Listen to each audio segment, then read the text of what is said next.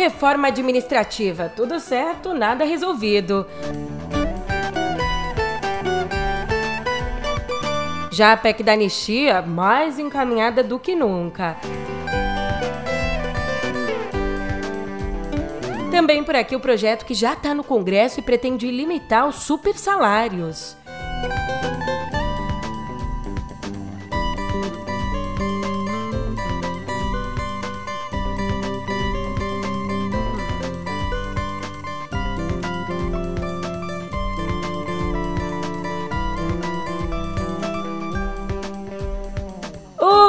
ótimo dia, uma ótima tarde, uma ótima noite para você.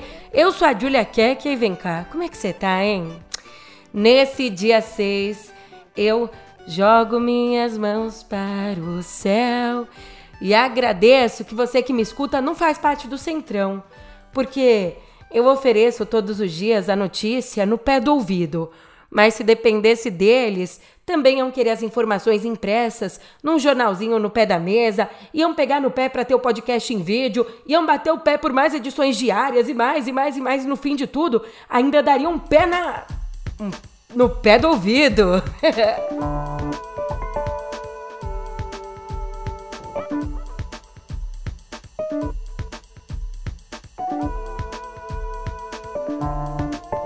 Depois de um dia gigante, daqueles, né, cheio aí de reuniões e negociações, a entrada do Centrão no governo finalmente não aconteceu de novo. Ela continua em aberto, porque eles querem mais. Não querem só ministérios. Por exemplo, o PP fez novas exigências. Para aceitar o Ministério do Esporte, que hoje está com a Ana Moser, eles querem que a pasta seja turbinada com quatro novas secretarias para entrar né, mais grana via emendas parlamentares. Criando essas quatro secretarias, o PP entra para jogo e a pasta ficaria com André Fufuca. Aliás, o Lula já se reuniu com a Ana Moser para dizer que ela vai ter que cair fora, para comunicar à ministra da necessidade de substituí-la. Mas, segundo assessores, Lula acabou dizendo que ainda não tomou uma decisão. Então, o presidente sinalizou que quer se reunir com ela de novo hoje. Mas eles sempre querem mais. O PP também tem exigido a troca imediata na Caixa Econômica Federal, substituindo a atual presidente, uma servidora de carreira, a Rita Serrano, pela ex-deputada federal Margarete Coelho. Agora, para sacramentar o embarque de outro partido no governo, republicanos, o Lula ainda precisa alinhar as mudanças com o PSB. Por isso mesmo, ele se reuniu com o vice, Geraldo Alckmin, e com o Márcio França, os dois que são do PSB, e ele teria inclusive pedido para o França abrir mão do Ministério de Portos e Aeroportos para quem assumir? O Silvio Costa Filho, do Republicanos. Mas um dos problemas é que saindo do aeroporto, França ainda não tem destino. Ele não tem para onde ir. As opções por enquanto são então realocá-lo na nova pasta da micro e pequena empresa, uma pasta já anunciada, mas ainda não criada ou colocá-lo no Ministério de Ciência e Tecnologia, tirando a Luciana Santos. Ela, que é do PCdoB e que sairia do governo ou seria também remanejada para outro ministério. Na daqui a pouco vai ter que fazer o Ministério da Engenharia Social, né, para dar conta de tanto troca-troca, mas de dizer que o mundo do esporte não está nada satisfeito com essa provável demissão da Ana Moser e não tem escondido a chateação com a bola murcha do governo. Em nota, a Comissão de Atletas do Comitê Olímpico do Brasil reiterou o apoio a Ana Moser e declarou que, abre aspas, o esporte não é moeda de troca. Nos sentimos envergonhados e desprestigiados, vendo que o esporte no Brasil continua sendo encarado como algo menor. Fecha aspas. Essa declaração também é assinada por atletas pelo Brasil e pelo movimento Esporte pela Democracia. Enquanto isso, tendo como base um acordo fechado com o presidente da Câmara, Arthur Lira, líderes e presidentes dos partidos terminaram o relatório da PEC da anistia, que vai incluir o maior perdão da história a partidos e candidatos. É, os próprios. Não, vê se pode uma coisa dessa. Os próprios políticos fizeram uma PEC para conceder perdão a eles mesmos. Dizem, né, que se perdoar é o primeiro passo, então Pode vir então a Bombril, a Omo, Ariel, Downy, porque vai faltar produto de limpeza para tanto pano que vai ser passado. Tô numa democracia e posso te xingar. Esse texto, aliás, eu falo aqui num tom de brincadeira, mas é bem sério. Esse texto, que deve ser apresentado na semana que vem numa comissão especial, também vai reduzir de 50% para 20% a verba destinada a candidatos negros. Ou seja, o que a gente vê é que essa PEC da anistia vai, de fato, institucionalizar a desigualdade na política e vai rir da cara do contribuinte, porque, por um lado, ela diz assim: Ó, os partidos que não cumpriram com as cotas de gênero ou com as cotas raciais nas eleições e que teriam então que pagar multa por isso, estão perdoados.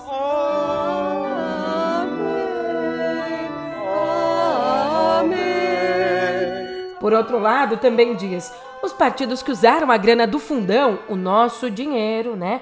Fundão que vem dos nossos impostos, eles que usaram a grana do fundão de forma irregular para coisas que não deveriam, também vão com Deus, perdoadíssimos. Amém.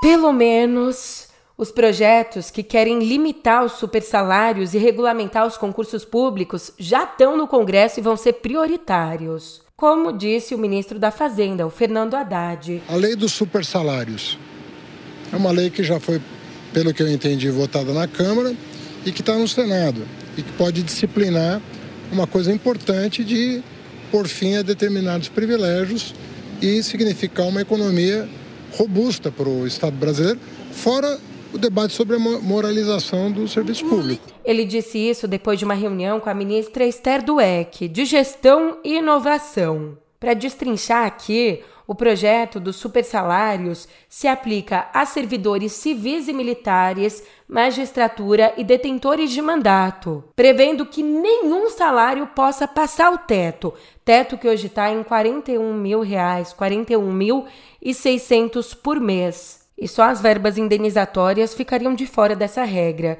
que evita, portanto, penduricalhos e privilégios.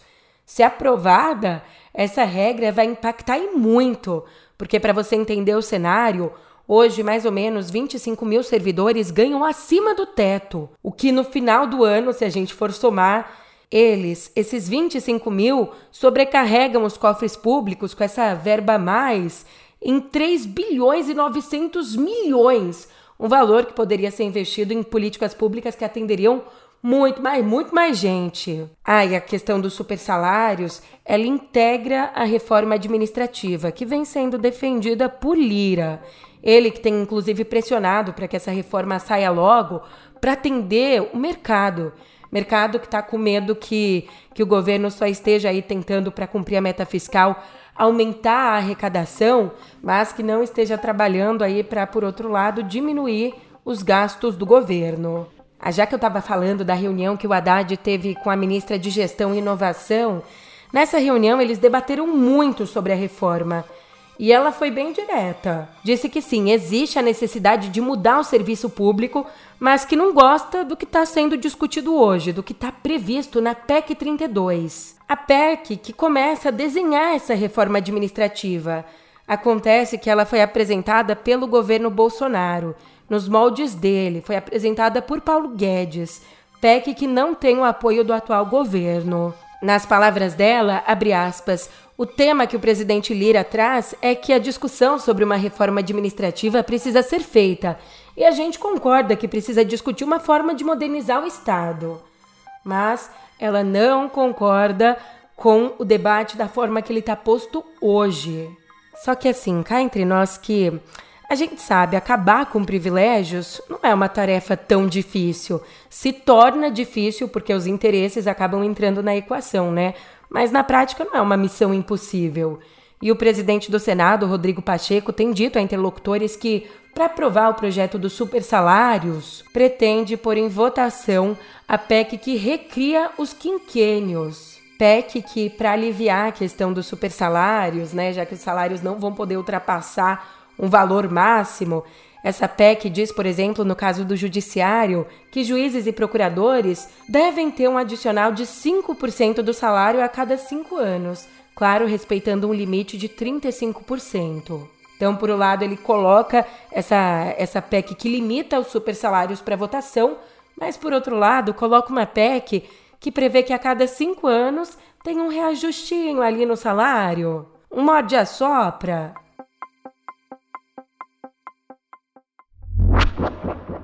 Eu, aliás, se eu pudesse dar um conselho, é o seguinte: a, a sociedade não tem que saber como é que vota o ministro da Suprema Corte. Ah, eu acho que o cara tem que votar, ninguém precisa saber. Votou a maioria 5 a 4, 4 a 6 a 4, 3 a 2. Ah, não sei ninguém também. Foi o Showa que votou, foi o, o Camilo que votou. Porque aí cada um que perde fica com raiva, cada um que ganha fica feliz. Então, para a gente não criar animosidade, eu acho que era preciso começar a pensar se não é o jeito da gente mudar o que está acontecendo no Brasil. Porque do jeito que vai, daqui a pouco, um ministro da Suprema Corte não pode mais sair na rua, não pode mais passear com a sua família Sabe por quê? Tem um cara que não gostou de uma decisão dele. Então, meu caro, é o seguinte, olha, paz e amor. É tudo que esse país precisa. É tudo que esse país precisa. Paz, amor, emprego, um bom salário, uma casinha para morar, um carrinho para passear, um belo telefone celular, um belo computador, sabe? Boa uma, e uma boa escola para as crianças. Uma extraordinária educação. É isso que nós precisamos. Sabe? Só faltava o Lula, né? A gente já falou do presidente da Câmara, do Senado, e você viu só o que o Lula disse ontem na live semanal? Sim, ele defendeu o segredo do voto dos ministros do Supremo como uma forma de evitar animosidade contra as instituições. Acontece que transparência e publicidade dos votos do STF estão previstas na Constituição. Então, para qualquer alteração nesse sentido, seria necessária uma PEC. E o atual debate, como conta Robson Bonin, é sobre um sistema simplificado de votação, que prevê que o relator dos casos recolha as contribuições favoráveis, ganhando tempo. Mas todas as posições seguiriam ali nos votos explícitas e assinadas. Quem comentou o que o Lula disse foi o Marco Aurélio Melo, lembra dele? Ministro aposentado do Supremo e idealizador, o pai da TV Justiça, que deu toda essa publicidade para o Supremo. Ele considerou a fala do Lula um ato falho, dizendo que, abre aspas, o presidente não pode pensar o que divulgou, que os votos dos ministros sejam sigilosos. Não há espaço para mistério. Mudando de assunto, uma atualização importante. A 16ª fase da Operação Lesa Pátria foi deflagrada ontem pela Polícia Federal, que tinha 53 mandados de busca e apreensão em sete estados por suspeita de financiamento dos ônibus que levaram os golpistas a Brasília no dia 8 de janeiro. E aí, com a autorização do ministro Alexandre de Moraes do Supremo, os agentes da polícia apreenderam bens, armas e passaportes. Também houve o bloqueio de quase 40 milhões de reais dos investigados.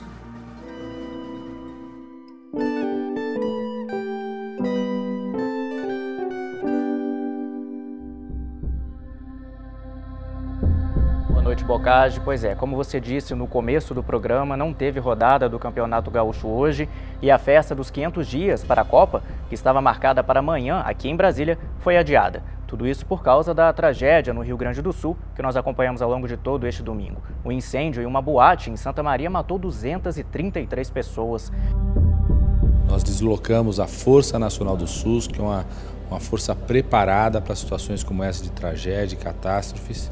Inclusive, deslocamos a base da força que fica em Porto Alegre, no Hospital Conceição, que são profissionais que já atuaram como por exemplo no grande terremoto no Haiti. Então tem preparo não só para a situação crítica, a situação aguda, mas também para a organização desse suporte psicológico do atendimento médico. De acordo com relatos das pessoas que estavam no local, o fogo teria começado por volta das duas e meia da madrugada de domingo, durante a apresentação da banda Gurizada Fandangueira, quando teria sido acionado uma espécie de fogo de artifício no palco. As faíscas teriam atingido o isolamento acústico do teto feito de espuma e as chamas se espalharam rapidamente. A presidenta Dilma Rousseff chegou aqui a Santa Maria logo no início da tarde e foi direto ao hospital onde estão sendo tratados parte dos pacientes que sobreviveram à tragédia desta madrugada. Aqui em Viver, decisão importante envolvendo a Boate Kiss. Ontem, a sexta turma do STJ manteve a anulação da condenação de quatro réus pelo incêndio na Boate Kiss, que lá em janeiro de 2013, matou 242 pessoas e deixou outras 636 feridas em Santa Maria, no Rio Grande do Sul. Então, com essa decisão, os empresários e ex-sócios da Kiss, o Elisandro Spohr e Mauro Hoffman, além deles também os integrantes da banda gurizada fandangueira, o Marcelo de Jesus e Luciano Bonilha, deverão ser submetidos a um novo julgamento. Isso porque em dezembro de 2021 eles tinham sido condenados pelo tribunal do júri, com penas entre 18 e 22 anos de prisão, mas o veredito foi anulado pela Justiça Gaúcha em agosto de 2022. Foi anulado porque foram detectadas algumas incongruências no julgamento. Por exemplo, na época, a defesa, a própria defesa, apontou essas falhas como uma reunião do juiz com os jurados sem a presença dos advogados de defesa e do Ministério Público, o que teria, portanto, enviesado o julgamento. Recapitulando, 2021 eles foram condenados, 2022 o veredito foi anulado e agora essa nova decisão confirma a anulação.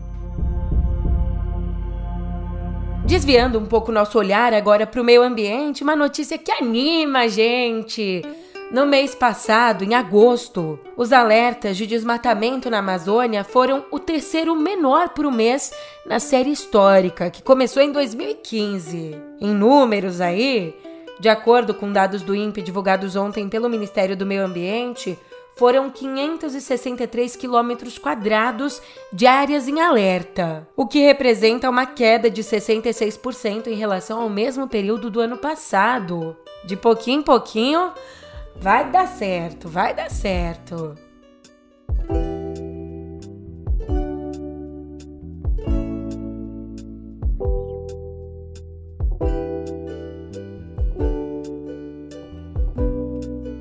Que chique! A Academia Brasileira de Cinema e Artes Audiovisuais anunciou ontem a lista dos seis filmes que disputam a indicação brasileira ao Oscar, ao Oscar de melhor filme língua estrangeira. São eles: Estranho Caminho, de Guto Parente, Noites Alienígenas, de Sérgio Carvalho, Nosso Sonho, a História, de Claudinho Bochecha, do Eduardo Albergaria, Pedágio de Carolina Markovics, Retratos Fantasmas dele que não podia faltar aqui, o Kleber Mendonça Filho e Urubus de Cláudio Borrelli. Um páreo duro, viu? E o filme escolhido vai ser anunciado no próximo dia 12 e aí vai passar por uma seleção da Academia de Hollywood. Mas para que os filmes nacionais alcem cada vez voos mais altos. Oh, agora eu falei bonito, né? Para isso, o Ministério da Cultura quer que as plataformas de streaming reservem 20% do acervo delas para as produções nacionais. Importante. Essa recomendação faz parte de um relatório concluído no último dia 29 de julho e que deve servir de base para a regulamentação dos serviços de vídeo on demand, regulamentação que deve acontecer em breve aqui no nosso país. Ao todo, esse documento ele traz oito pontos incluindo uma alíquota para contribuição para o desenvolvimento da indústria cinematográfica nacional e incluindo também o investimento em conteúdo regional independente. Poxa, isso é fundamental, porque gente talentosa a gente tem, né? Só falta recurso, incentivo, acesso, espaço para que esses filmes, essas produções maravilhosas cheguem até a gente. Então é um passo bem grande. Agora, no cenário da música, você não vai acreditar nessa. O Spotify virou, até onde se sabe, involuntariamente, mas a gente não coloca a mão no fogo, né? Ele virou uma ferramenta para lavagem de dinheiro por quadrilhas de criminosos da Suécia. Não é fake news, é fato. Tinha brasileiro se achando malandro, né? Quando a gente acha que já viu de tudo, Ó, oh, funciona assim. Segundo a imprensa local, as gangues usam a grana que vem dos crimes como tráfico e extorsão para pagar downloads falsos de artistas com os quais têm vínculos. E aí esse dinheiro volta limpo por meio de royalties pagos pela plataforma. Sendo assim, um dos investigadores explica que, abre aspas, o Spotify virou um caixa automático para as gangues. Em nota, por outro lado, a plataforma diz que os downloads manipulados são um desafio para toda a indústria. e que está estudando providências, mas que ainda não tem respostas concretas. E eu não sei nem porque eu dei essa notícia aqui, né? Tô dando ideia, dando ideia para maluco, será?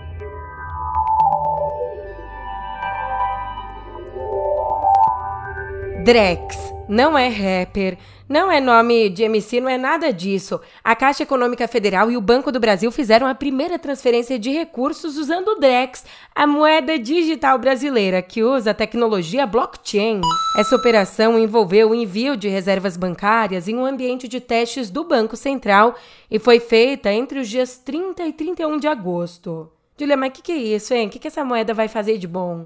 Ó, de acordo com a Caixa, a chegada do Drex pode melhorar e baratear os serviços financeiros. Mas não vai ser tão logo, não.